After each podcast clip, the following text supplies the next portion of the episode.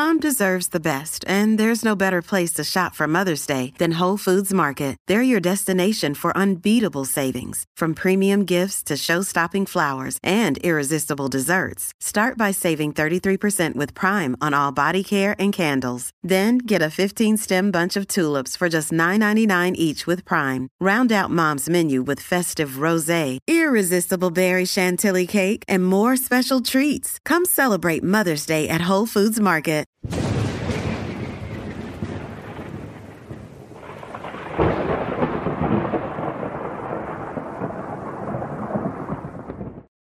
Amid the anger that erupted in the past couple of days at Pope Francis from a surprising number of regular pew sitters over his just giving away of the bones of St. Peter to the schismatic Eastern Orthodox, a bit of Vigano news kind of got lost in the headlines.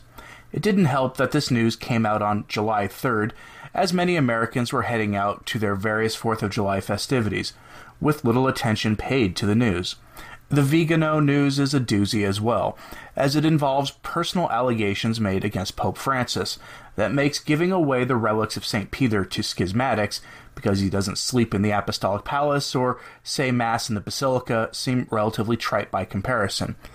And yes, if you hadn't heard about the story of the bones, he did say that, ignoring entirely that one day he won't be Pope anymore, and that maybe just maybe his successor would like to have the relics of the first Supreme Pontiff on hand, like they have had been for decades. Either way, th- these Vigano, the Vigano news is big, so let's dive into it. Okay, so on June 10th, the Washington Post published a bombshell interview with Archbishop Vigano. The thing is that what the Post ran that day was incomplete. They withheld part of the interview for reasons I couldn't find, though I may have missed the explanation somewhere. LifeSite got the redacted portion of that interview and published it on July 3rd. It addresses accusations of sex abuse against a high official of the Holy See, as well as the cover up of a former seminarian, now priest, who had been accused of the sexual abuse of pre seminarian adolescents, who had been the Pope's altar boys. Yes, you heard that correctly. The cover up of the alleged abuse of the Pope's personal altar boys. The rot truly does go to the top, allegedly anyway. So, in keeping with my tradition of reading the words of Archbishop Vigano verbatim, I'll do so here as well as I have for the past years since Vigano became a household name among Catholics and, strangely, even a marketing brand for some. So, here are the words of Archbishop Vigano, as originally recorded by the Washington Post, but published this week by LifeSite News. They speak for themselves. Question from the Washington Post. Do you see any signs that the Vatican, under Pope Francis, is taking proper steps to address the serious issue of abuse? If not, what is missing? The signs I see are truly ominous. Not only is Pope Francis doing close to nothing to punish those who have commuted, committed abuse, he is doing absolutely nothing to expose and bring to justice those who have, for decades, facilitated and covered up the abusers. Just to cite one example, Cardinal Wuerl who covered up the abuses of McCarrick and others for decades, and whose repeated and blatant lies have been made manifest to ev- everyone who has been paying attention, had to resign in disgrace due to popular outrage. Yet, in accepting his resignation, Pope Francis praised him for his nobility. What credibility has the Pope left after this kind of statement? But such behavior is by no means the worst. Going back to the summit and its focus on the abuse of minors, I now wish to bring to your attention two recent and truly horrifying cases involving allegations of offenses against minors during Pope Francis's tenure. The Pope and many prelates in the Curia are well aware of these allegations, but in neither case was an open and thorough investigation permitted. An objective observer cannot help but suspect that horrible deeds are being covered up. The first is said to have occurred inside the very walls of the Vatican, at the pre-seminary Pius X, which is located just a short walk from the Domus Sanctae Marthae, where Pope Francis lives. That seminary trains minors who serve as altar boys in St. Peter's Basilica and at papal ceremonies. One of the uh, seminarians, Kamil Jarzembowski, a roommate of one of the victims, claims to have witnessed dozens of incidents of sexual aggression. Along with two other seminarians, he denounced the aggressor, first in person to his pre seminary superiors, then in writing to cardinals, and finally, in 2014, again in writing, to Pope Francis himself, One of the victims was a boy, allegedly abused for five consecutive years, starting at age 13. The alleged aggressor was a 21 year old seminarian, Gabriele Martinelli. That pre seminary is under the responsibility of the Diocese of Como and is run by the Don Fulci Association. A preliminary investigation was entrusted to the judicial vicar of Como, Don Andrea Stabellini, who found elements of evidence that warranted further investigation. I received first hand information indicating that his superiors prohibited his continuing the investigation. He can testify for himself, and I urge you to go and interview him.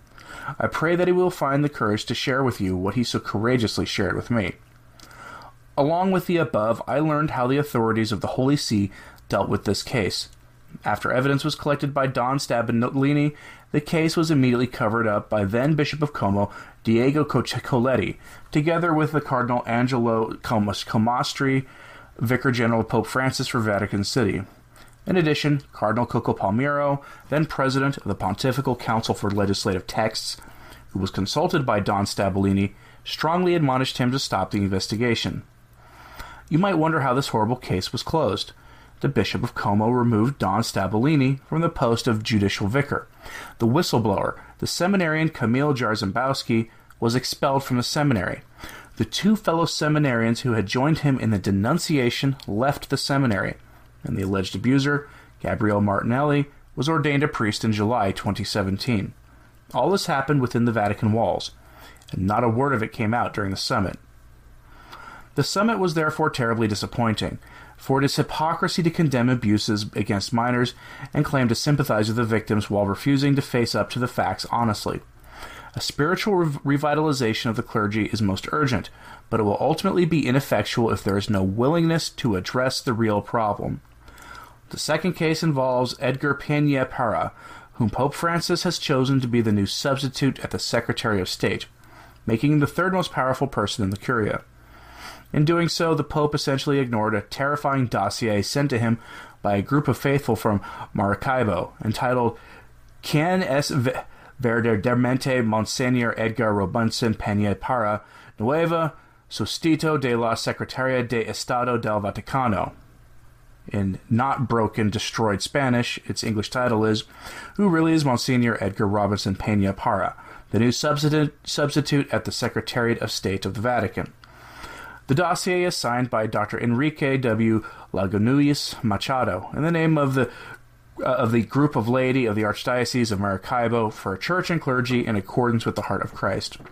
These faithful accused uh, Peña Parra of terrible immorality, describing in detail his alleged crimes.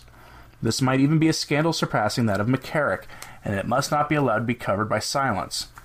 Some facts have already been a stat published in the media, notably in the Italian wiki L'Espresso.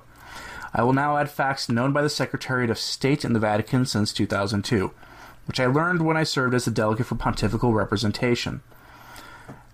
In January 2000, Maracaibo journalist Gaston Guisandes Lopez made serious accusations against some priests from the Diocese of Maracaibo, including Monsignor Peña Parra, involving sexual abuse of minors and other possible criminal activity.